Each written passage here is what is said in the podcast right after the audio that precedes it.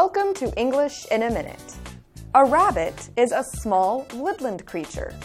Down the rabbit hole. Are Anna and Jonathan chasing rabbits into their little rabbit homes? Hey, where were you last week? I was working in Los Angeles. How was that? It was like falling down the rabbit hole. Nothing was normal. Yeah, LA is a pretty strange place.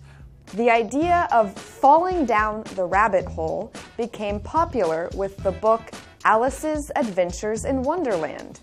When Alice falls down the rabbit hole, she enters a different world where nothing seems normal. To fall down the rabbit hole is used to describe an unusual, unfamiliar place. And that's English in a minute.